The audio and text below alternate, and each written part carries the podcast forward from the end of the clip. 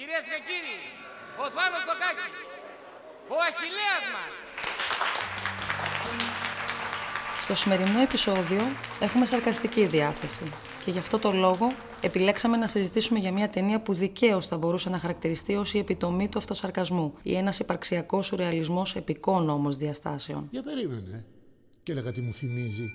Αυτός είναι ο ηθοποιός που έκανε τον Αχιλέα στο 50-50. Μεγάλη επιτυχία από τότε, τα καλά χρόνια. Έπαιζε τον Καρπαζό πράκτορα. Μετά από τη σειρά σαν να άνοιξε η γη και να τον κατάπιε. Ίσως να ήταν 50-50 ηθοποιός.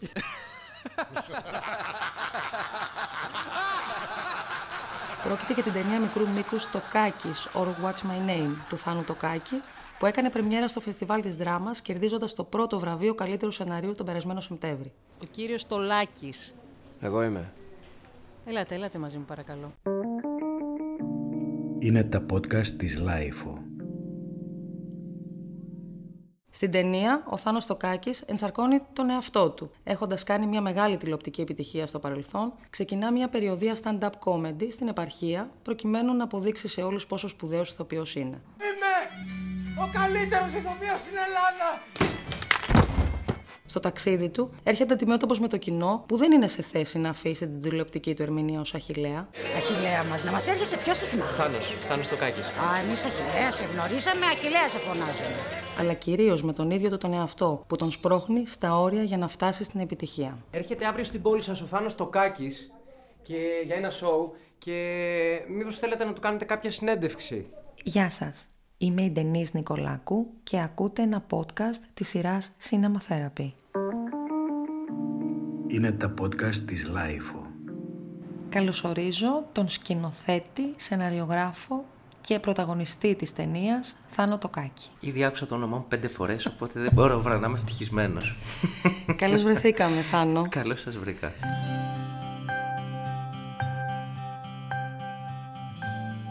Ε, Η πρώτη μου σκέψη, ένα πρώτο προϊόν ας πούμε αυτής της ταινίας ήταν ε, ξεκίνησε πριν από 3,5 χρόνια περίπου, τρία χρόνια πριν από την ολοκλήρωσή της και μέσα σε αυτά τα τρία χρόνια ε, νομίζω πως μεγάλωσα μαζί με την ταινία. Με μεγάλωσε η ταινία και εγώ μεγάλωσα την ταινία μεγαλώνοντας μαζί της, ένας φαύλο- φαύλος κύκλος. Όταν λοιπόν την είδα δεν μπορώ παρά να θεωρήσω τον εαυτό μου ευτυχή που κατάφερε να δει μέσα από τα μάτια της ταινίας και η ταινία να δει εμένα μέσα από τα δικά της μάτια. Με τον όρο Cinema Therapy περιγράφουμε τη χρήση ταινιών που γίνεται με σκοπό την κινητοποίηση συναισθημάτων ή την αναζήτηση συμπερασμάτων στο πλαίσιο μιας θεραπευτικής συνεδρίας.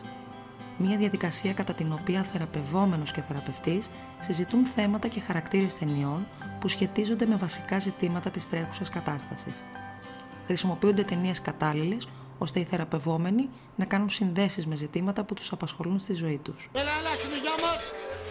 Ευχαριστώ πάρα πολύ, αλλά δεν πίνω. Άστα δεν πίνω ρε. Πρόσεξε γιατί βαράω εγώ κανονικά, ε, όχι όπως τα σύριαλ που παίζεις. Τότε τη γυναίκα μου. Έλα, πάμε. Έλα, γεια μας.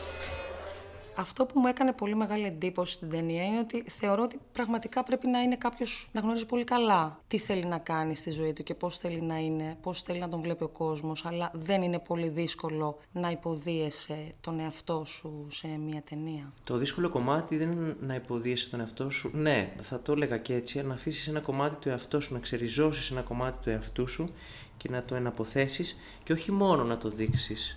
Να πειραματιστείς μαζί του. Αυτό είναι το πιο δύσκολο πράγμα. Θυμάμαι ότι κατά τη διάρκεια της ταινίας, γράφοντας λοιπόν το σενάριο, έκανα και, κάνω και ψυχοθεραπεία και μιλούσα με τον ψυχοθεραπευτή μου και θυμάμαι για το φινάλε που το συζητούσαμε γιατί είχα βάλει το, το χαρακτήρα στο τέλος να τον σκοτώνω να, με τον πιστόλι και το είχαμε συζητήσει κάποια στιγμή και μου είχε πει ο ψυχοθεραπευτής μου, δε- δεν του είχα πει για την ταινία, του συζητούσα για δικά μου θέματα, μου λέει δεν είναι ανάγκη να, να προσπαθείς να σκοτώσεις τον άλλον, κάτω λίγο στον νόμο και εντάξει και άστον να αναφύγει. Και προχωράμε. και πάμε μπροστά. Και κάπως έτσι άλλαξε και το φινάλε της ταινίας μου. Θέλω να πω με αυτό ότι σε όλη αυτή τη διάρκεια, γράφοντας, δημιουργώντας αυτή την ταινία, ξερίζωνα κομμάτια του εαυτού μου και ήταν σαν να κοιτούσα μετά το χέρι μου και να βλέπα εκεί απέναντί μου αυτό που συμβαίνει. Και μετά έπρεπε να το βάλω μέσα με ένα άλλο φορμάτ. Αυτή η διαδικα- διαδικασία είναι ψυχοφθόρα και εντελώς απελευθερωτική. Και τελικά. ψυχοθεραπευτική, γιατί στην ουσία βγήκες έξω από σένα, όντας σε εσένα και είδες τον εαυτό σου ως εσένα, αλλά και ως άλλον. Όπως το είπες πολύ καλύτερα από μένα. ναι, και είδες και τις δυνατότητές σου, τα όρια σου. Ναι. Πόσο Ναι. σημασία τελικά έχει η αποδοχή; Για σένα και η αποδοχή από ποια πηγή προέρχεται. Κατά τη γνώμη σου βέβαια. Πάντα και έχοντας κάνει αυτή την ταινία φαντάζομαι ότι θα είσαι σε Ναι. θέση τουλάχιστον να... για το άτομό σου να μπορείς να αντιληφθείς ε, εάν έχει σημασία η αποδοχή και σε ποιο βαθμό και από ποια πηγή. Θα σου πω, θα σου πω γιατί πριν μου ανέφερες και για το κοινωνικό πλαίσιο και θέλω να συνδυάσω δηλαδή αυτή τη σκέψη σε σχέση με το κοινωνικό και το προσωπικό. Πιστεύω ότι έτσι κι αλλιώς αυτά είναι, νομίζω δεν είναι κάτι καινούργιο που το λέω εγώ, είναι αλληλένδετα. Δηλαδή ξεκινώντας από το κοινωνικό πηγαίνουμε στο προσωπικό και το αντίθετο. Είμαστε φυσικά επηρεασμένοι κοινωνικά από τις οικογένειές μας και γι' αυτό το λόγο λοιπόν έβαλα και ένα πλαίσιο, δεν μπορούσα να αφήσω μάλλον έξω, το κοινωνικό σχόλιο, το κοινωνικό πλαίσιο έτσι όπως το βλέπει ο χαρακτήρας της ταινία μου. Που είναι ένα κομμάτι που βλέπω και εγώ το κοινωνικό μου περίγυρο που για μένα έχει πολύ ενδιαφέρον που είναι η Ελλάδα, ας πούμε, και αυτό που. Και σιγά τη χώρα που, που- αναφέρεις σιγά κάπου. τη χώρα. που δεν τα κατάφερα να γίνω πολύ διάσημος. Ακριβώς. Θα μπορούσα σε άλλη χώρα να είμαι ο superstar. Έτσι. Αυτό, αυτό αφήνει να εννοηθεί. Έχει αυτή τη πολλές αίσθηση. πτυχές. Κρίμα. Θα μπορούσες να γίνεις ο καλύτερος ηθοποιός της Ελλάδας. Σιγά τη χώρα, ρε μαλάκα. Επομένως, η αποδοχή ε, ξεκινάει από μέσα μας, φεύγει προς τα έξω μας ε, και μετά ξαναγυρνάει μέσα. Είναι ένας κύκλος, εγώ αυτό έχω καταλάβει, κάνοντας ας πούμε αυτό που λέμε τέχνη. Είναι ένα πράγμα στο οποίο ζητάς κάτι συνέχεια, το οποίο δεν έρχεται ποτέ, ε, αλλά συνεχίζεις να το ζητάς, απογοητεύεσαι, ξαναβουτάς τα πόδια σου σε αυτό και τελικά εξαρτάται πώς θα το δεις το πράγμα, μένει ένα κενό. Πώς θα εκμεταλλευτείς αυτό το κενό είναι στο τέλος της ημέρας για μένα. Μπορείς να το δεις από τη μία μεριά, μπορείς να δεις και από την άλλη. Ο συγκεκριμένος χαρακτήρας νομίζω ότι έκανε αυτή τη διαδρομή. Ξεκίνησε βλέποντας ένα άδειο τοπίο, είδε μια κόλαση του δάντη και μέσα από αυτή την κόλαση όμως ήρθε μια λύτρωση ώστε να κατανοήσει ένα πολύ πολύ μικρό πράγμα το οποίο ίσως να του αλλάξει την επόμενη μέρα κάποια σκέψη. Σε γνωρίζω από την κόψη του σπαθιού την τρομερή Σε γνωρίζω από την όψη που με διάμετρα η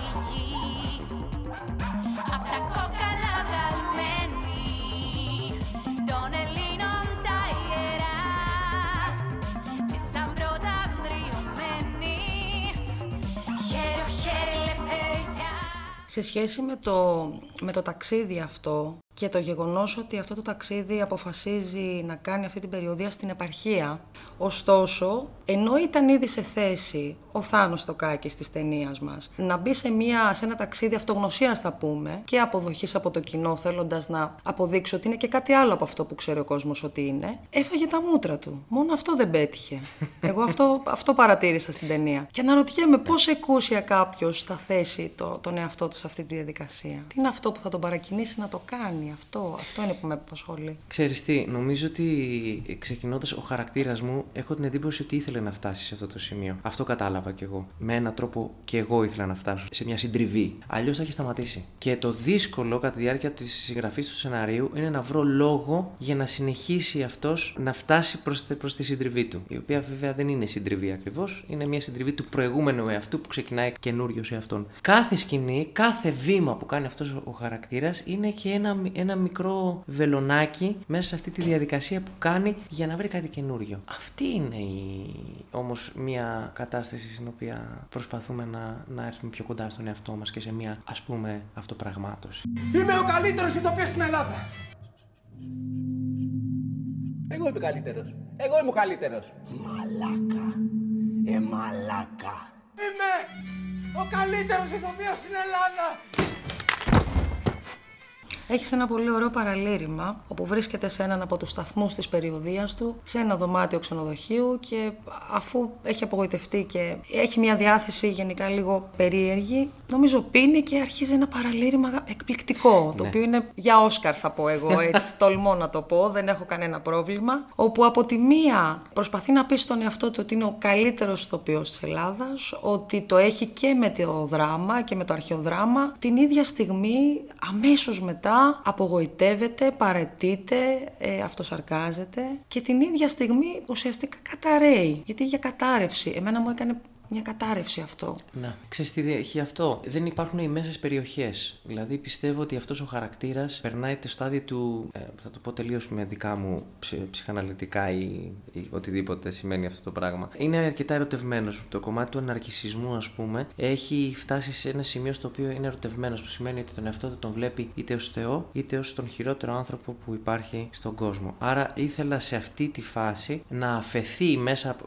από τη μέθη ας πούμε που δεν είναι ακριβώς μέθη και επίτηδες η εκτέλεση υποκριτικά ας πούμε δεν έφτασα σε μια κατάσταση μέθης. Δηλαδή περισσότερο ήταν μια ανακάλυψη του εαυτού του και μια, μια τρελή διαδικασία να βρει πράγματα σε σχέση με αυτό, να μιλήσει με τον εαυτό του. Και μέσα από αυτή τη διαδικασία λοιπόν έφτασε στο σημείο της εξύψωσης, που λέει ότι είμαι ο καλύτερος ηθοποιός στην Ελλάδα, και ακριβώς όπως το είπε στο επόμενο δευτερόλεπτο να υπάρχει η σκηνή που. Ε, Στην ίδια σκηνή της κατάρρευσης που λέγω υπάρχει και αυτή η ατάκα από ταινία που ε, μετά από αγώνα Κώσιος Κλή αναφέρει στον αντίπαλό του τον οποίο έχει κερδίσει ουσιαστικά, τον Ναι. έχει βγάλει νοκάουτ και του λέει What's my name, Ναι. θέλοντας έτσι να αυτοεπιβεβαιωθεί με άλλου λόγια.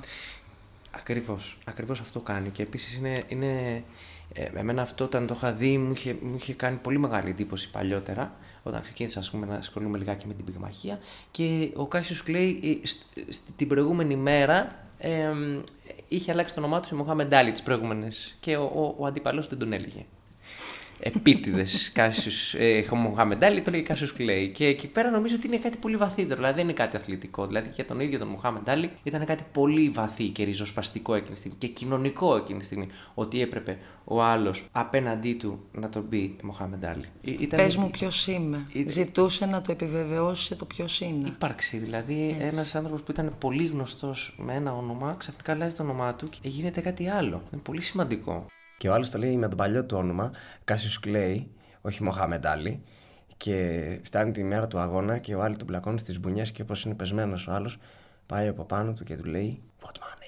Στην περίπτωση του Μοχάμετ Άλι άλλαξε το όνομά του και έγινε κάτι άλλο. Στη δική σου την περίπτωση δεν άλλαξε το όνομά σου, αλλά έγινες κάτι άλλο. Αυτή είναι η μοναδική, μπορώ να πω, μεταβεβαιότητας ε, πρωτοτυπία που τουλάχιστον στη δική σου την περίπτωση νομίζω ότι έχει εξαιρετικό νόημα όλο αυτό. Εμένα μου κάνει νόημα γιατί είναι πολύ δύσκολο. Συνήθως στο θεραπευτικό πλαίσιο πολύ συχνά χρησιμοποιούμε ε, κάποια, ε, κάποια χαϊδευτικά ονόματα, κάποια παρατσούκλια, κάποια ονόματα που βγάζαμε παλιά στις γειτονιές ω παιδιά. Κάποιος που ήταν καλός σε κάτι, ας πούμε, δεν τον αποκαλούσαμε με το όνομά του, τον αποκαλούσαμε με αυτό που, στο οποίο είναι καλός. Εδώ υπάρχει ένα φοβερό πλαίσιο μέσα από το οποίο παραμένοντας εσύ γίνεσαι ένας άλλος. Και αυτός είναι και ο λόγος που θέλησα να κάνουμε αυτό το cinema μαζί. Γιατί ουσιαστικά εγώ βρίσκω βαθιά θεραπευτική αυτή την ταινία και μάλιστα τη βρίσκω και θεραπευτική όσον αφορά τους δικούς μας προσωπικούς πολύ ιδιαίτερους αυτοπροσδιορισμούς. Όταν ψάχνουμε να βρούμε ποιοι είμαστε, αν όλο αυτό το σύνολο πραγμάτων, καταστάσεων, πεπιθήσεων που κουβαλάμε από την παιδική ηλικία είναι κομμάτια που τελικά είναι δικά μας, μας ανήκουν ή μας τα έχουν φορέσει ως κουστούμια με την ε, διαδικασία φυσικά των ρόλων που λαμβάνουμε, ακούσια ή ακούσια δεν ξέρω. Απλά αναρωτιέμαι, μέσα από όλη αυτή τη διαδρομή και από όλο αυτό το ταξίδι καταλήγει να επιστρέφει στο πατρικό του. Μία ερώτηση, αν μου επιτρέψεις μια παρένθεση. Δεν βρίσκω πουθενά την πατρική παρουσία στην ταινία.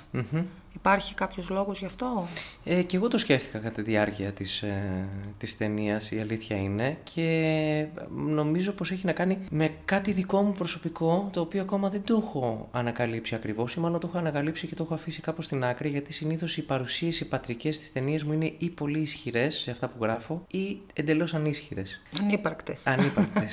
Επομένως, κάτι Παρόλα σημαίνει. αυτά- Ίσως βέβαια επειδή η μητρική φιγούρα και στη ζωή μου ήταν, ήταν πιο ισχυρή μέσα στο κεφάλι μου, ίσως γι' αυτό και σαν δι- στην οικογένειά μου, αλλά και σαν Ελληνίδα μάνα, σαν πρότυπο, σαν ε, ένα σύμβολο.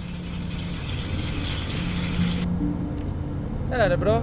Έλα ρε Μοχάμετ, πού είσαι; Έφυγε νωρίτερα και δεν πρόλαβα να σε δω. Ήταν να σε ευχηθώ, ρε. Καλή επιτυχία, bro. Λοιπόν, άκου αυτό. Άσε Αριστοφάνη, χθες βράδυ βγήκαμε τον Εσχύλο και τον Σοφοκλή και γίναμε λιώμα. Πω ρε, φίλε, είστε τραγικοί.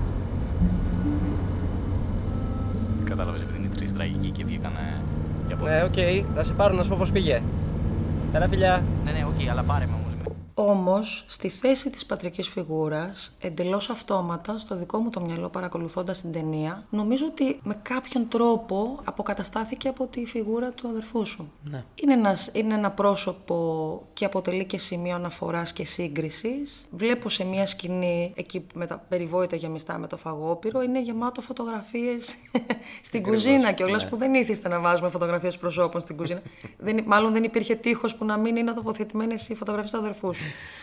Οπότε εσύ βρίσκεσαι σε, σε μια συνεχή αντιπαράθεση προσπαθώντας να ξεπεράσεις αυτό το πρότυπο της οικογένειας ή εν πάση περιπτώσει να χαράξεις έναν αντάξιο δρόμο ε, άξιο αναφοράς και Ναι. περηφάνειας για, το, για τη μητέρα σου πιθανότατα. Όταν είχα γράψει, θυμάμαι το σενάριο, ε, ή μάλλον ακόμα το έχει μέσα το σενάριο, είχα γράψει σε αυτή τη σκηνή ότι περιτριγύριζε- περιτριγυρίζεται ο χαρακτήρας από βραβεία. Πνίγεται από βραβεία, δηλαδή των, των γονιών του ή ε, ταξίδια, ας πούμε. Δηλαδή, θυμάμαι οι γονείς μου φεύγανε ταξίδια με τη δουλειά και με αυτά και πήγαιναν στην Αμερική και θυμάμαι. Δηλαδή, θα ήταν πολύ ωραίο ένας τέτοιος χαρακτήρας να έχει γύρω του πολλά χρυσά βραβεία από. είτε είναι από βόλεϊ. ναι, από οπουδήποτε. Προκειμένου να οπουδήποτε. λειτουργήσουν ενισχυτικά για αυτό που Ακριβώς. πιστεύει για τον εαυτό του. Η ανάγκη μας να υπάρχουμε, η ανάγκη να πετύχουμε είναι νομίζω ένα πράγμα στο οποίο δεν είναι μόνο της δικής μου οικογένειας. Είναι μια και αυτή, δηλαδή και η δική μου οικογένεια έχω την εντύπωση το πήραν από τη δική τους. Είναι μια αίσθηση της σύγχρονης κοινωνίας ότι πρέπει να υπάρχουμε με έναν τρόπο, να είμαστε κάπως, να έχουμε ένα βραβείο, να, κάτι να λάμπει εδώ πέρα ανάμεσα στο στέρνο μας για να μπορούμε να υπάρξουμε. Ο χαρακτήρας λοιπόν του αδερφού έπαιξε ένα τέτοιο ρόλο όπου ο συγκεκριμένος χαρακτήρας του δικού μου έχει την αποδοχή από τον αδερφό του και ο άλλος κυνηγάει αυτή την αποδοχή. Αλλά πιστεύει ο χαρακτήρας μου, δηλαδή ο εφιάλτης του, και νομίζω ότι εκεί ταυτίζεται και ο, ο θεατής μαζί με τον, με τον χαρακτήρα μου, είναι ότι υποφέρει γιατί δεν μπορεί να δεχτεί ότι μπορεί ο άλλος να τον δέχεται όντας ασήμαντος. Αυτός είναι ο εφιάλτης του. Πιθανότατα δεν δέχεται το ίδιος στον εαυτό του ως ασήμαντο. Αυτό είναι το θέμα όλο. Και νομίζω ότι στο τέλος τελικά που επιστρέφει στο πατρικό το σπίτι, ξέρεις τι είναι; Είναι μια μικρή συνειδητοποίηση. Είναι ένα μικρό βήμα. Το ξέρεις καλύτερα ότι το να συνειδητοποιήσει κάτι δεν σημαίνει ότι το λύνεις το ζήτημα. Δηλαδή μπορεί να Απλά πάρεις βρίσκεις και χώρο. χρόνο. Μπορείς να το επιτρέπεις να υφίσταται χωρίς να θέλεις να το αποτινάξεις ή να το δαιμονοποιήσεις που καταλαμβάνει αυτή τη θέση μέσα σου. Κάνοντας αυτή την ταινία, λοιπόν, και εγώ δεν, Συνύπαρξη δεν το έχω είναι. λύσει το ζήτημα προφανώς αυτό. Αλλά αισθάνθηκα ότι έκανα ένα πολύ σημαντικό βήμα μέσα μου, αναγνωρίζοντας ποιο είναι το ζήτημα αυτό. Έχω εντοπίσει κάτι πολύ ωραίες ατάκες και κάτι που είναι γραμμένο σε ένα πλακάκι και στη σκηνή του μπάνιου. Χαίρομαι πολύ που το παρατήρησες. ναι, αν και με δυσκόλεψε πρέπει να βάλω γυαλάκια γιατί Ναι. φαίνεται λίγο θολά και μένα. Λες για τους πολύ παρατηρητικούς είναι αυτό. το ότι έχεις φτερά δεν σημαίνει ότι θα πετάξεις. Ναι. Έλα. Έχει να κάνει, όλη η ταινία έχει να κάνει με τον Ίκαρο, έχει να κάνει με μια δική μου αίσθηση της ελευθερίας. Τι σημαίνει ελευθερία. Και για μένα ο Ίκαρος είναι ένα σύμβολο το οποίο, γι' αυτό λέω και μέσα στην ταινία δεν έγινε τόσο γνωστός ο Δέδαλο, έγινε ο Ίκαρος. Γιατί ο Ίκαρος τουλάχιστον έκανε αυτή την προσπάθεια. Και για μένα ελευθερία, η ελευθερία του ανθρώπου στα πάντα είναι το να κάνεις μια προσπάθεια να φτάσεις κάπου, ακόμα και αν πέσεις, αν, αν, ή, ή η διαρκή προσπάθεια να φτάσεις κάπου. Αυτή... Νομίζω έτσι σφυριλατούμαστε. Θέλω να πω, δεν γνωρίζουμε τον εαυτό μας, τα όρια μας, αν δεν δοκιμάσουμε πράγματα, αν δεν, πειραστούμε, αν δεν πειραματιστούμε μάλλον σε πράγματα. Ναι. Και, εν πάση περιπτώσει, η αδράνεια και η, η αποδοχή των πραγμάτων και των καταστάσεων όσο έχει, νομίζω ότι είναι και μια παρέτηση. Έτσι είναι. Ε, είναι ακριβώς έτσι. Και έχα, έχασα πάρα πολύ χρόνο, νομίζω, από τη ζωή μου ψάχνοντας να βρω το Άγιο Δισκοπότηρο. Μέχρι να καταλάβω ότι δεν υπάρχει και ότι το Άγιο Δισκοπότηρο, μάλλον, είναι η ίδια η, συνεχή, η συνεχής και η διαρκής προσπάθεια του να φτάσεις στο Άγιο Δισκοπότηρο. Υπάρχει άδειο δισκοπότηρος, αυτό είναι το θέμα εδώ. πρέπει να το εφεύρουμε, μάλλον εμείς. Νομίζω ότι αυτό είναι. Αυτό είναι. Δηλαδή πρέπει να είσαι ευτυχισμένος σε αυτό που κάνεις. Δεν υπάρχει περίπτωση να ζήσεις μια ζωή χωρίς πόνο, Φερρυπίν. Δεν υπάρχει περίπτωση. Υπάρχει ορισμός της ευτυχίας, έτσι, κατά τη γνώμη σου; Ευτυχία για μένα υπάρχει, είναι, είναι η αποδοχή των πραγμάτων που ε, μπορεί και να μην σε κάνουν ευτυχισμένο ποτέ. Κάπως έτσι το χωρίσει. Δηλαδή, ε, Αυτές είναι οι στιγμές που, που εγώ μπορώ να πω ότι αισθάνομαι γαλήνη με τον εαυτό μου. Είχε πει ο Γιάλουμ κάποτε ότι το νόημα της ζωής είναι να εφεύρεις ένα νόημα κάθε φορά και την επόμενη μέρα να το διαγράφεις και να δημιουργείς ένα καινούριο. Θέλω να πω ότι ο στόχος είναι να μπαίνουν μικροί στόχοι που να έχουν μια εφικτότητα τέλος πάντων, να μην είναι στόχοι. Αλλά στην ουσία είναι να ξεχάσουμε αυτό για το οποίο αρχικά είχαμε θέσει ως στόχο και να θέσουμε καινούριους στόχους. Γιατί η ουσία όλης αυτής της διαδικασίας είναι η μετατόπιση εδώ. Το ότι δεν παραμένω στο ίδιο σημείο που ξεκίνησα. Αυτή η αλυσίδα, νομίζω κάνοντας πράγματα, είναι μια αλυσίδα πραγμάτων. Δηλαδή οι άνθρωποι όλοι κάνουμε κάτι, δημιουργούμε, παράγουμε ενέργεια αφήνουμε κάτι πίσω μας, πάμε στο επόμενο βήμα. Τώρα εξαρτάται τον άνθρωπο στο τι είναι αυτό το βήμα που έχει θέσει τον εαυτό του. Νομίζω αυτό που λες είναι πάρα πολύ σωστό, δηλαδή εγώ κάπως μίκρινα τις αποστάσεις των βημάτων, γιατί το άλλο ήταν φαντασιωσικό. Ήταν κάτι φαντασιωσικό που λέω θα κάνω ένα άλμα 30 μέτρα και θα, κάποια στιγμή θα είμαι εκεί. Αυτό κάνει και ο χαρακτήρας μου ουσιαστικά. Και μετά κατάλαβα ότι το βηματάκι το επόμενο είναι ότι από το μεσημεριανό που θα φάω, στην επόμενη ώρα θα ήθελα να ασχοληθώ με το σκυλί μου και να το χαϊδεύω για μισή ώρα. Που για μένα είναι εξίσου σημαντικό με το να φαντασιώνω τον εαυτό μου ότι κάνω έναν ρόλο ή ότι παίζω στο Hollywood. Αυτό για μένα πια έχει εξίσου την ίδια αξία μέσα μου με οι δύο, οι δύο έννοιες αυτές ας πούμε, οι δύο φαντασιώσεις μου έχουν την ίδια αξία ακριβώς. Νομίζω αυτή η απόσταση, αν με κρίνουμε αυτή την απόσταση μεταξύ των επιθυμιών μας και των σχεδίων, δεν ξέρω πώς μπορούμε να το πούμε, είναι ένα κάτι που αρχίζει να μας φτιάχνει, να μας κάνει κάτι διαφορετικό. Εσύ ηθοποιός δεν ήσουν κάποτε στην τηλεόραση; Ναι, ναι. Α, α, ο κύριος Πάγο ένα ελληνικό όνομα, πώς το λένε, Σιμακή. Αχιλέας. Μπράβο, ο Αχιλέας, ο καπετάν Πάπας, που έκανε στις Πάπες, να πούμε. Ναι, ναι, αληθινές ήταν οι σφαλιάρες. Ναι. Μπράβο, ρε, μπράβο, ρε, μπράβο, Βασιλείο. Δεδομένου πάντως ότι πίσω από κάθε ανάγκη μας, προσωπικά ε, και ως ψυχολόγος αλλά και ως άνθρωπος θεωρώ ότι όλες οι συμπεριφορές διέπονται από εσωτερικά δικά μας κίνητρα. Θέλω να πω κάθε συμπεριφορά, είτε είναι καλή, είτε είναι κακή, είτε είναι αποδεκτή μία από τον κόσμο, γίνεται με σκοπό να ικανοποιηθεί μια ανάγκη. Κρύβεται μια ανάγκη πίσω από αυτή. Δεδομένου λοιπόν ότι η συμπεριφορά μας κρύβει μια ανάγκη ή μια επιθυμία που δεν έχει εκπληρωθεί, μπορούμε να πούμε επίσης, όπως μια επιθυμία του, του ήρωα εδώ της ταινίας μας είναι το να έχει την απόλυτη αναγνώριση και αποδοχή από τον κόσμο, τον οδηγεί στα άκρα, τον φτάνει να ουσιαστικά στίβει το μυαλό του, μέχρι και το μάνατζερ του κάνει, με αυτό το περιβόητο τηλέφωνο που είναι μία από τις απίστευτα κομικές σκηνές της ταινίας. Εκεί νομίζω ότι γέλασα πάρα πολύ. Έρχεται αύριο στην πόλη σας ο Θάνος Τοκάκης και για ένα σοου και μήπως θέλετε να του κάνετε κάποια συνέντευξη. Για μένα ήταν ζητούμενο σε αυτή την ταινία να υποφέρει ο χαρακτήρας και να, και, γιατί έτσι ταυτίζεται το κοινό μαζί του. Βλέπει έναν άνθρωπο ο οποίος υποφέρει μέσα στη ζωή του στο να φτάσει κάτι. Και είναι πολύ αναγνωρίσιμο νομίζω. Ο καθένας με το δικό του τρόπο. Τη μία μέρα είσαι ο Νάσης και την άλλη ο Θανάσης. Πες μου τώρα, ως Θανάσης, ήθελες ποτέ να γίνεις ο Νάσης ή... Τι εννοείς κάθε μέρα. Φυσικά, γι' αυτό έκανα και την ταινία, δεν κατάλαβα. Ε, ναι, αυτό έχει να κάνει επίσης πάλι με αυτό το ενδιάμεσο κενό που λείπει αυτό το χαρακτήρα. Δηλαδή αυτός αναγνωρίζει μόνο αυτά τα δύο. Δεν υπάρχουν γκρίζε περιοχές για το χαρακτήρα. Νομίζω ότι μόνο έτσι μπορεί να λειτουργήσει. Στα άκρα. Ναι. Μαύρο ή άσπρο. Οτιδήποτε ενδιάμεσο δεν το αναγνωρίζει πολύ περισσότερο να θέλει να είναι και μέρος του, ε. Αυτό ακριβώς. Που νομίζω ότι είναι ένα στοιχείο. Δηλαδή, στη σύγχρονη εποχή κιόλας ξέρεις, επειδή τρέχουν τα πράγματα τόσο γρήγορα, ενθουσιαζόμαστε πάρα πολύ εύκολα, ε, απογοητευόμαστε πάρα πολύ εύκολα, πάμε αλλού, πάμε στα... που νομίζω ότι αυτό μας αποτρέπει από το να, να δούμε, να κοιτάξουμε λίγο τα πράγματα και να πούμε, Όχι, υπάρχει και μια μέση περιοχή. Όπως έχω πει πολλές φορές, ε, δεν είναι κακό να είσαι μέτριος ηθοποιό. Δεν είναι κακό να είσαι ένας μέτριος ποδοσφαιριστής. Είναι σημαντικό να κάνουμε, θέλουμε να γίνουμε όλοι Ρονάλντο ή Μέση, αλλά υπάρχει κάποιος αναπληρωματικός που ο οποίος έχει κάνει τη δουλειά του σε αυτή τη διαδικασία. Δεν πειράζει να είμαστε σε αυτό. Δεν αναγνωρίζουμε τα επιμέρους ουσιαστικά τμήματα μιας συνολικής διαδικασίας παρά μόνο το αποτέλεσμά της. Βλέποντάς το απ' έξω κιόλας. Δηλαδή, βλέποντάς το από μία απόσταση και από μία κριτική όψη. Κυρίως όταν αυτό έχει να κάνει και με την αποδοχή του κόσμου. Έτσι, και με το πόσο μπροστά είναι κάποιος σε σχέση με αυτό. αυτό το πράγμα. Δηλαδή, για μένα ο χαρακτήρας αυτός ε, που έχω βάλει να, να με κρίνει συνέχεια ο εαυτός μου, ταυτίζεται πάρα πολύ με το κοινό. Δηλαδή, είναι δύο πράγματα τα οποία ήταν ένα πολύ μεγάλο επίση θέμα στο σενάριο αυτό, στην ταινία μου. Πώς θα δείξω, θα κοιτάζει μέσα στην κάμερα, δεν θα κοιτάζει, θα κοιτάζει δίπλα; Και για ποιο λόγο θα κοιτάζει δίπλα; Τι είναι ο εαυτός και τι είναι το κοινό; Και εκεί πέρα λοιπόν έκανα ένα διαχωρισμό όπου κατάλαβα ότι το κοινό βλέπει αυτό το debate στο οποίο όμως θέλει να το βλέπει αυτό το debate και είναι μέρος αυτού του debate και είναι δίπλα ακριβώς στον εαυτό που κρίνει.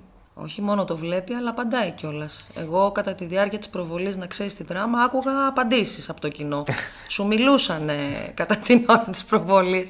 Δεν ξέρω αν το είδες. Ήταν από τα πιο δύσκολα πράγματα που έπρεπε να λύσω στο σενάριο, η αλήθεια είναι, και ήταν πολύ συγκεκριμένα και τα σημεία που κοίταξα μέσα στην κάμερα. που ε, μες στη μέση της ταινίας, μετά από αυτό το παραλήρημα που λες, ότι κάποια στιγμή κοίταξα το κοινό κατάματα που ε, αισθάνθηκα εκεί ότι μιλούσες, δηλαδή είναι σαν να ζητούσα μια βοήθεια εκείνη τη στιγμή και γι' αυτό το λόγο γύρισα και κοίταξα την κάμερα κατάματα, ας πούμε. Όταν έγραφες το σενάριο, μπήκες στη διαδικασία να θεωρήσεις ότι αυτό είναι μια ψυχοθεραπευτική διαδικασία για σένα ή το σκέφτηκες εκ των υστέρων ή δεν το σκέφτηκες καθόλου; Γίνεται μόνο του νομίζω κατά τη διάρκεια. Ε, είχα λοιπόν μια επίγνωση της κατάστασης ε, ότι εκείνη τη στιγμή γινόταν κάτι μέσα μου.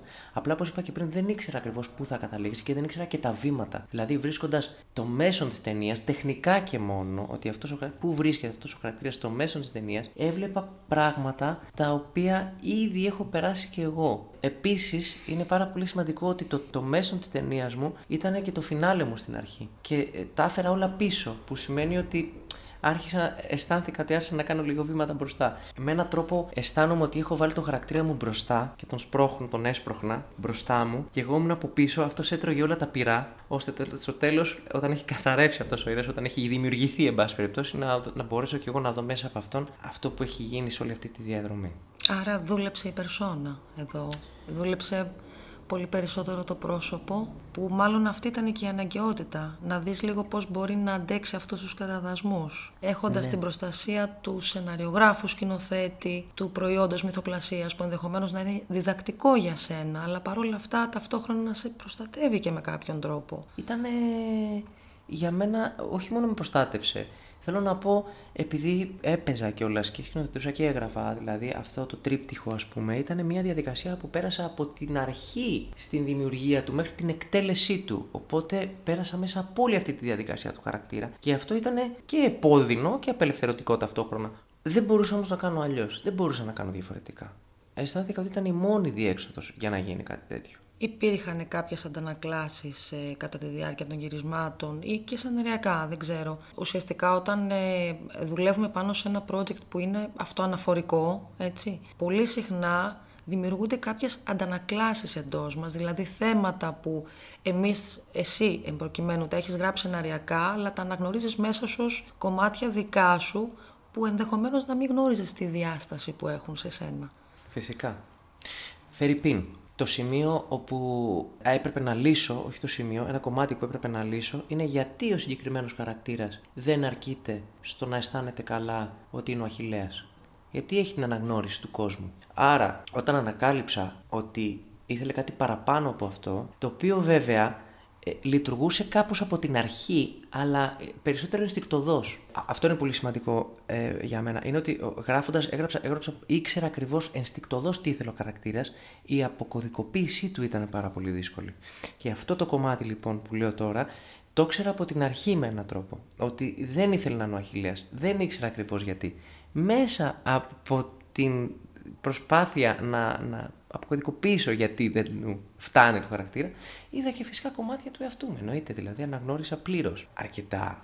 Είναι λογικό, γιατί ο Αχιλέας ήταν ένας ρόλος. Ένας ηθοποιός δεν είναι ένας ρόλος, είναι πολλοί ρόλοι. Επίσης, φυσικά, είναι πολύ σημαντικό. Όπως Επίσης, ένας ότι- άνθρωπος δεν είναι μόνο ένα πράγμα, είναι πολλά, ένα σύνολο πραγμάτων. Και επίσης δεν σημαίνει ότι μισείς και το συγκεκριμένο χαρακτήρα. Θέλω να Έτσι. πω, δεν είναι. Ε, Το, το γεγονός ότι θες κάτι παραπάνω δεν σημαίνει ότι μισείς κάτι που είσαι. Ε, Είναι πράγματα τα οποία μπόρεσα να τα δω στη μεγάλη οθόνη.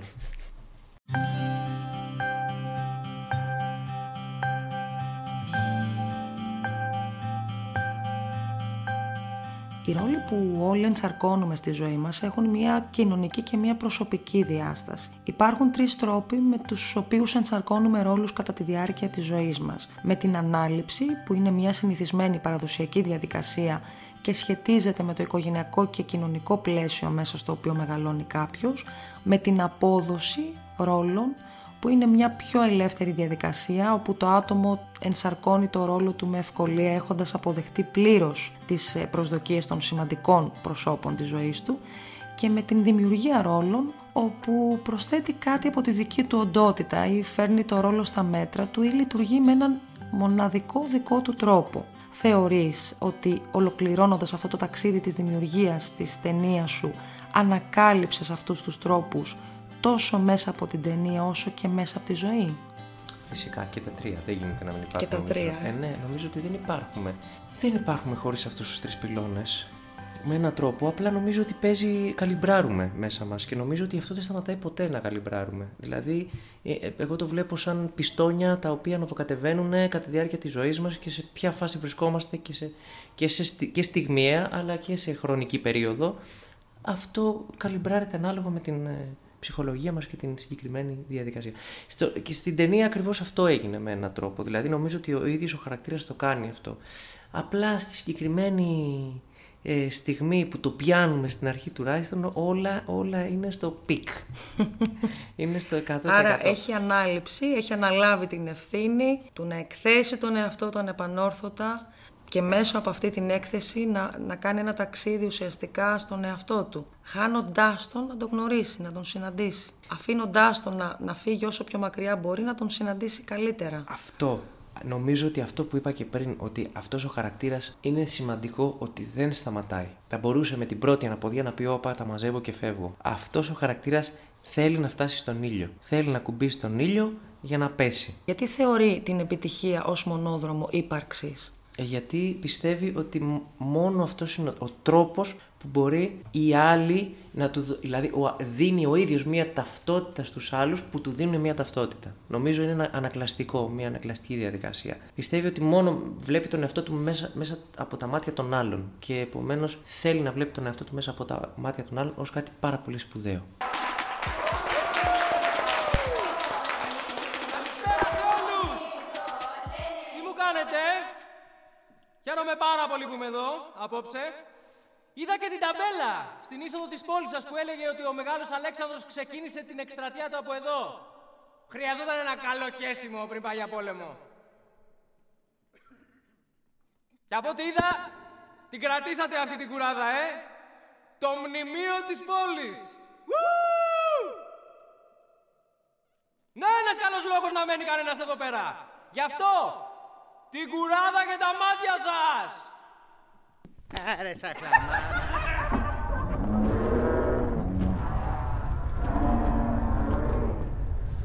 Υπάρχει μια σκηνή που ε, σε θεραπευτικό πλαίσιο ονομάζουμε ο εγκλητικός παράγοντας. Είναι αυτό το σημείο στο οποίο λες αρκετά. Δεν θα το ανεχτώ άλλο, δεν με ενδιαφέρει να πάτε όλοι να πνιγείτε, εγώ τώρα θα κάνω ό,τι θέλω. Και ε, υποχωρεί ουσιαστικά, έχοντας ε, θυμώσει πάρα πολύ, έχοντας απογοητευτεί, εν μέσω μιας ε, performance που κάνει, υποχωρεί,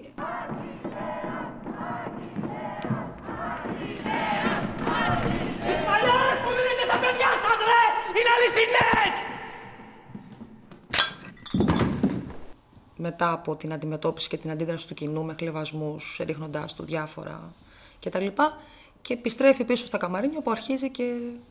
Ε, εκεί, ε, νομίζω ότι είναι η πρώτη φορά που τον βλέπω να βγαίνει εκτός εαυτού. Να θυμώνει, να ξεσπά, να εκτονώνεται, ενώ μέχρι εκείνη τη στιγμή έχει μόνο υποστεί αυτή τη συμπεριφορά, δεν την έχει κάνει ο ίδιος ποτέ. Ναι. Και μάλιστα στον εαυτό του κιόλας. Τι γίνεται σε αυτό το σημείο, γιατί έπρεπε να γίνει όλο αυτό για να φτάσει; Και- γιατί δεν έγινε νωρίτερα, δηλαδή. σου πω. Είναι ένα σημείο στο οποίο με, με, με προβλημάτισε αρκετά. Ε, αυτό που λένε όλοι οι, οι μέτροι του σεναρίου, ας πούμε, δηλαδή κάνε το χαρακτήρα σου να δράσει ώστε να φαίνεται σαν να είναι το αναπόφευκτο. Νομίζω ότι για να φτάσω σε αυτό το σημείο να, να δράσει ο χαρακτήρας μου ανα, ως, ως αναπόφευκτο, να είναι μονόδρομος για αυτόν, ήταν αρκετά κοπιαστικό. Ένα πολύ σημαντικό στοιχείο για να πάω πίσω για να φτάσω εκεί πέρα, το γεγονός ότι αυτός ο χαρακτήρας δεν μπορούσε να δει την πραγματικότητα. Ένα από αυτούς τους χαρακτήρες που αρνείται να δει την αλήθεια με έναν τρόπο. Άρα ουσιαστικά ωρεοποιεί αυτό που κάνει, δικαιολογεί εν μέρει τον εαυτό του, που είναι ένα κομμάτι αυτού του ναρκιστικού που λέγαμε του δίπολου πριν, του ερωτευμένου εαυτού, και σαν να ρίχνει κάπως τα standards του, δικαιολογώντας τον εαυτό του ενώ στην αρχή ξεκίνησε σαν ένας μεσία κουλτούρας, θα το λέγα έτσι, για να σώσω την ανθρωπότητα ή την την επαρχία ή την Ελλάδα ή οτιδήποτε, ε, σιγά σιγά πέφτουν τα στάνταρ λίγα για να έρθει πιο κοντά. Ουσιαστικά αυτό που κάνει είναι να θέλει να τον αποδεχτούν, να τον αποδεχτούν έχοντας ρίξει ε, σ- στον πάτο αυτό που είχε φανταστεί στην αρχη Αυτό το σημείο λοιπόν, ακριβώς στην προηγούμενη σκηνή επίσης, είναι στο σημείο όπου έχει φτάσει να είναι ο Αχηλέας. Δηλαδή έχει κάνει ένα βήμα πριν πίσω και λέει ότι εγώ εδώ πέρα μια χαρά γιατί να είμαι εντάξει και πάει και χορεύει και κάνει. Φαίνεται ότι αυτό δεν του είναι αρκετό. Και στην επόμενη ακριβώς σκηνή λοιπόν φτάνει στον πάτο. Έπρεπε αυτός ο χαρακτήρας να φτάσει εκεί πέρα στον πάτο για να πει ότι δεν αντέχω άλλο. Δηλαδή αυτή η κραυγή νομίζω ότι έχει να κάνει η φωνή, έχει να κάνει περισσότερο. είναι- ξεκινάει από μέσα του. Ξεκινάει προς τον εαυτό του. Έτσι κι αλλιώς νομίζω ότι όλα αυτά που λέει και που δρά και το, ο τρόπος που δρά ο χαρακτήρας έχει να κάνει ξεκινάει με τα μάτια στραμμένα προς τα μέσα. Άρα όσο και να διάσει το ποτήρι για να το ελαφρύνει, ουσιαστικά εκεί αποφασίζει να το σπάσει. Καταλαβαίνει ότι Δεν υπάρχει άλλος τρόπο. όσες εκπτώσεις και αν κάνει, δεν, ναι, δεν υπάρχει άλλη αλήθεια από αυτή που αρνείται τόσο καιρό να δει. Ακριβώς. Εκεί νομίζω είναι η- το μόνο σημείο και επίσης το μόνο σημείο πολλές φορές όταν βλέπουμε μία πραγματικότητα είναι να θέλουμε να, σπάσουμε, να τα σπάσουμε όλα. Δηλαδή ο, ο τρόπος που έρχεται η αλήθεια στα μάτια μας έρχεται στη- στο πρόσωπό μας με έναν τρόπο ο οποίος πρέπει να είναι βίαιος. Με έναν τρόπο. Ε, σε σχέση με την ψυχολογική του κατάσταση, πέρα από όλα αυτά που συζητάμε, βλέπουμε ότι στο τέλος κάνει και μια απόπειρα αυτοκτονίας. με μια πεποίθηση βέβαια που κουβαλάει από τη μητέρα του ότι θα πάθει δηλητηρίες και να φάει αυτά τα φιστίκια τα κάσιος. Να. Κάτι το οποίο δεν έχει τσεκάρει έκτοτε. Από παιδί φαντάζομαι ότι και το λέει μάλιστα και σε μια σκηνή, σε μια μπαργούμαν, ότι δύο πράγματα μπορούν να με σκοτώσουν. Το ένα είναι τα, τα φιστίκια κάσιος. Και κάνει αυτή την απόπειρα, η οποία φυσικά στέφτηκε με παταγώδη αποτυχία, διότι δεν υφίσταται αυτή η συνθήκη όσον αφορά την, την υγεία του να πάθει δηλητηρίαση από αυτό. Ε, και τον ε, καλεί ο αδερφός του στο τηλέφωνο εκείνη Ναι. την ώρα. Έχει, έχει, είναι, είναι εκπληκτικό το ότι έχει, έχει ξαπλώσει στην παρελία, έχει πάρει και στάση για να είναι ακόμα και στην, και στην ε, τελευταία του στιγμή τον ενδιαφέρει να έχει έτσι μια αισθητική ωραία... Αυτό είναι το ζήτημα της Είναι ζωής κατα- του. Αυτό είναι το κίνητρο της ζωής του. Να Δεν είμαι και γίνεται. ωραίο πτώμα, ας πούμε. Με νοιάζει και αυτό επίσης. Θα γίνει viral η φωτογραφία του, του Αυτό. νεκρού χαρακτήρα. Επιτέλους viral. Είναι λίγο σαν να εκπληρώνει ένα σκοπό. Είναι καταπληκτικό αυτό. Είναι... Κοίταξε Μ' να αρέσει δεις, πάρα πολύ. Αυτό το μεταξύ με τα social media. Σε μια ξέρεις, τραγική σκηνή, έτσι. Η πιο αστεία τάκα ακούγεται Ναι. στην πιο τραγική σκηνή, ας πούμε. Ναι. Ε, αυτό έχει να κάνει πολύ με αυτό που σου έλεγα πριν, ότι πιστεύω ότι εκεί ο χαρακτήρας υποφέρει με ένα δικό του τρόπο ξεχωριστό. Αλλά α, αυτό με τα social media, ας πούμε, το οποίο είναι σε, στη δική μου τη γενιά τουλάχιστον, ας πούμε, που είμαστε 40 plus, που ακόμα είμαστε με το ένα πόδι μέσα και με το άλλο πόδι έξω στα social media. Ε, αυτό εμένα μου φαίνεται κάτι το οποίο δεν- προσπαθώ να μπω μέσα. Είναι ένας κόσμος τον οποίο δεν μπορώ να το αναγνωρίσω. Συμβαίνει, αλλά το βλέπω και λίγο απ' έξω. Επομένως όλο αυτό που γίνεται με το viral και ότι φτιάχνω έναν άλλον εαυτό ή βλέπω κάποιους να βγάζουν κάποια selfie πουλώντας ένα πρόσωπο με πρισμένα χείλη ή με τα duck face, που είναι κάτι άλλο από αυτό που είμαστε ουσιαστικά. Πουλάμε κάτι άλλο από αυτό που είμαστε, μια άλλη ταυτότητα που έχει να κάνει με αυτό. Βέβαια. Είναι κάτι που δεν τόλμησα να πάω παραπέρα γιατί δεν το ξέρω καλύτερα. Γιατί πιστεύω και ο χαρακτήρας μου μέχρι εκεί το ξέρει. Έτσι κι αλλιώς. Αλλά ναι, αυτό το κυνήγι του viral είναι ακριβώς το κυνήγι της επιτυχίας με έναν άλλο τρόπο. Ίσως και πιο εύκολο. Social media, ε. Μέρος της δουλειάς μου. Νομίζω ότι σε αυτό το σημείο είναι μια καλή ε, στιγμή να κάνουμε μια αναφορά στις ε, δύο βασικές κατηγορίες νάρκισσων. Έχουμε λοιπόν τον μεγαλοπρεπή ε, νάρκισσο, όπου είναι αλαζόνας, είναι κυρίαρχος, είναι εξωστρεφής, ε, τίνει να έχει υψηλή αυτοεκτίμηση, είναι τολμηρός, ε, είναι ισχυρογνώμων ε, και φυσικά αισθάνεται απόλυτη σιγουριά για τη ζωή του και για τις επιλογές του. Από την άλλη έχουμε τον ευάλωτο νάρκισσο, που είναι αποτραβηγμένος, είναι νευρωτικός, είναι ανασφαλής, έχει χαμηλή αυτοεκτίμηση, είναι υπερευαίσθητος και πολύ εύθυκτος σε ό,τι αφορά την αρνητική κριτική. Ωστόσο, αυτοί οι δύο τύποι νάρκισσων έχουν επίσης κάτι κοινό. Και οι δύο είναι εγωιστές και αισθάνονται ότι δικαιούνται ειδική μεταχείριση από τους άλλους και σαφώς και περισσότερα προνόμια. Αυτό νομίζω φαίνεται από το γεγονός, μέσα από την ταινία, φαίνεται λοιπόν στο γεγονός ότι περιμένει 15 χρόνια μετά την τεράστια ε, τηλεοπτική επιτυχία να του έρθει αυτή η φοβερή ε, μεγαλειώδης πρόταση που ουσιαστικά θα τον ε, επαναφέρει σε αυτή την τεράστια επιτυχία που είχε βιώσει τόσα χρόνια πριν. Και στο μεταξύ διάστημα το μόνο που κάνει είναι να προσπαθεί διακαώς να πείσει τους πάντες πόσο σπουδαίος ηθοποιός είναι. Ένα του background ας πούμε που κάνουμε για το χαρακτήρα και τα λοιπά και ε, το οποίο δεν υπάρχει στην ταινία ας πούμε, ένα κομμάτι, η πρώτη πράξη ουσιαστικά σαν να λέμε στο σενάριο δεν υπάρχει μέσα στην ταινία.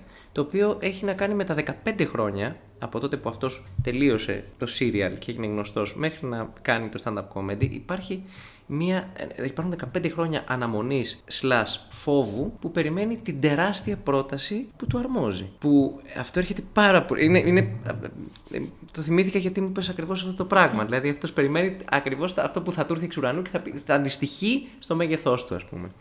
Και ξεκινάει η ταινία λέγοντας αυτός μήπως έχω κάνει λάθος.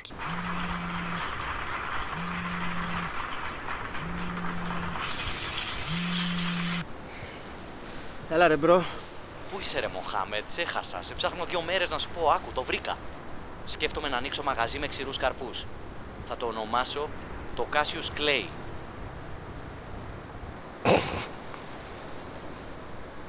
Καλό. Καλά πήγε.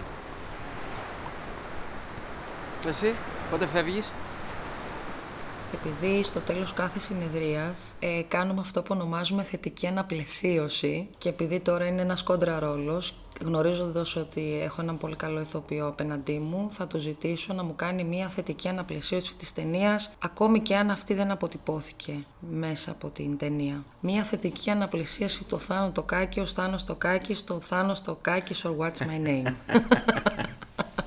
Πολύπλοκο ακούγεται. Πυρηνική φυσική κάπως. Είμαι καλή στα πολύπλοκα είναι. το φόρτε μου. Κοίταξε, νομίζω ότι έτσι κι αλλιώς η ίδια μου η ταινία την έχω βάλει την θετική αναπλαισίωση. Μου αρέσει αυτή η λέξη πάρα πολύ και θα τη χρησιμοποιήσω κι εγώ στις επόμενες ταινίες μου. Ε, στο τέλος. Ε, ακόμα και αν έχει ένα ας πούμε φαντασιωσικό και πεσημιστικό φινάλε, όντας σε ένα νεκροτομείο, εγώ το βλέπω σαν μια ανάσταση, παύλα ανάταση του χαρακτήρα. Ουσιαστικά η τελευταία πράξη της ταινίας που έχει να κάνει με αυτούς τους δύο χαρακτήρες animation που το βρήκα εφιέστατο και, και πολύ διασκεδαστικό και μου άρεσε πολύ, μιλάει για το θάνατο της περσόνας και όχι του πραγματικού. Γιατί ο ίδιος επιστρέφει μετά στο πατρικό του σπίτι και μάλιστα η μητέρα του όταν επιστρέφει λέει «Καλό στο Θανασάκο». Θανασάκι, Θανασάκο. Ναι. Και λες, μη με λες έτσι ρε μάνα. Ναι. δηλαδή αυτό ήταν πολύ ωραίο γιατί εκεί καταλαβαίνεις ότι είναι αυτό που λέμε ότι υπάρχουν ε, τρεις Γιάννηδες. Ο Γιάννης που ξέρει ο κόσμος, ο Γιάννης που όντως είναι και ο Γιάννης που θα ήθελε να είναι. Είναι οι τρεις διαφορετικές προεκτάσεις και διαστάσεις του, του εαυτού. Ναι. Οπότε ο Θάνος είναι ο Θανασάκης της μαμάς, είναι ο Θάνος ο Τοκάκης και ο Θάνος ο Αχιλέας από τη σειρά. Έτσι, είναι Και εκείνη τρεις τη στιγμή διαστάσεις. Έπρεπε να κλείσει κάπως αυτός ο χαρακτήρας της μαμάς και δεν ήξερα πώς να τον κλείσω και πιστεύω ότι ήταν η μόνη φορά που αυτός ο χαρακτήρας είχε πει κάτι στη μάνα του να μην κάνει. Ναι, είναι μια επανάσταση κι αυτή, Ναι. έτσι. Μη με Πήρε- λες έτσι. Μη με λες έτσι. Γιατί όχι, μπορεί να περάσει μια ολόκληρη ταινία για να πεις αυτό. Γιατί όχι. Είναι ένα βήμα. Εδώ περνάει ολόκληρη ζωή χωρίς να μπορούν να αντισταθούν σε αυτά που τους λένε οι μαμάδες τους. Ακριβώς. Για την ταινία θα μιλήσουμε. Ακριβώς. Σε γνωρίζω από την κόψη του σπαθιού την τρομερή Η τέχνη του κινηματογράφου μας προτείνει συχνά να εξερευνήσουμε πτυχές του ίδιου μας του εαυτού, βάζοντας τον εαυτό μας στη θέση του πρωταγωνιστή. Κάποιες φορές, μέσα από τις αφηγήσεις της ιστορίας των άλλων, κατορθώνουμε να ανακαλύψουμε νέους τρόπους να επικοινωνήσουμε με τον εαυτό μας. Ίσως όμως το πιο σημαντικό δώρο που μας κάνει η τέχνη του σινεμά είναι η κατανόηση ότι το δικό μας σενάριο το γράφουμε και το σκηνοθετούμε εμείς. Εμείς επιλέγουμε τους ρόλους της ζωής μας και τους συμπροταγωνιστές μας. Σε γνωρίζω από την κόψη του σπαθιού την τρομερή Ήταν ένα επεισόδιο της σειράς Cinema Therapy για τη Lifeo με καλεσμένο τον Θάνο Τοκάκη. Τα podcast της Lifeo ανανεώνονται καθημερινά και τα ακούτε μέσα από το lifeo.gr. Για να μην χάνετε κανένα επεισόδιο της σειράς, μπορείτε να κάνετε εγγραφή στο Spotify, στα Apple Podcasts και στα Google Podcasts.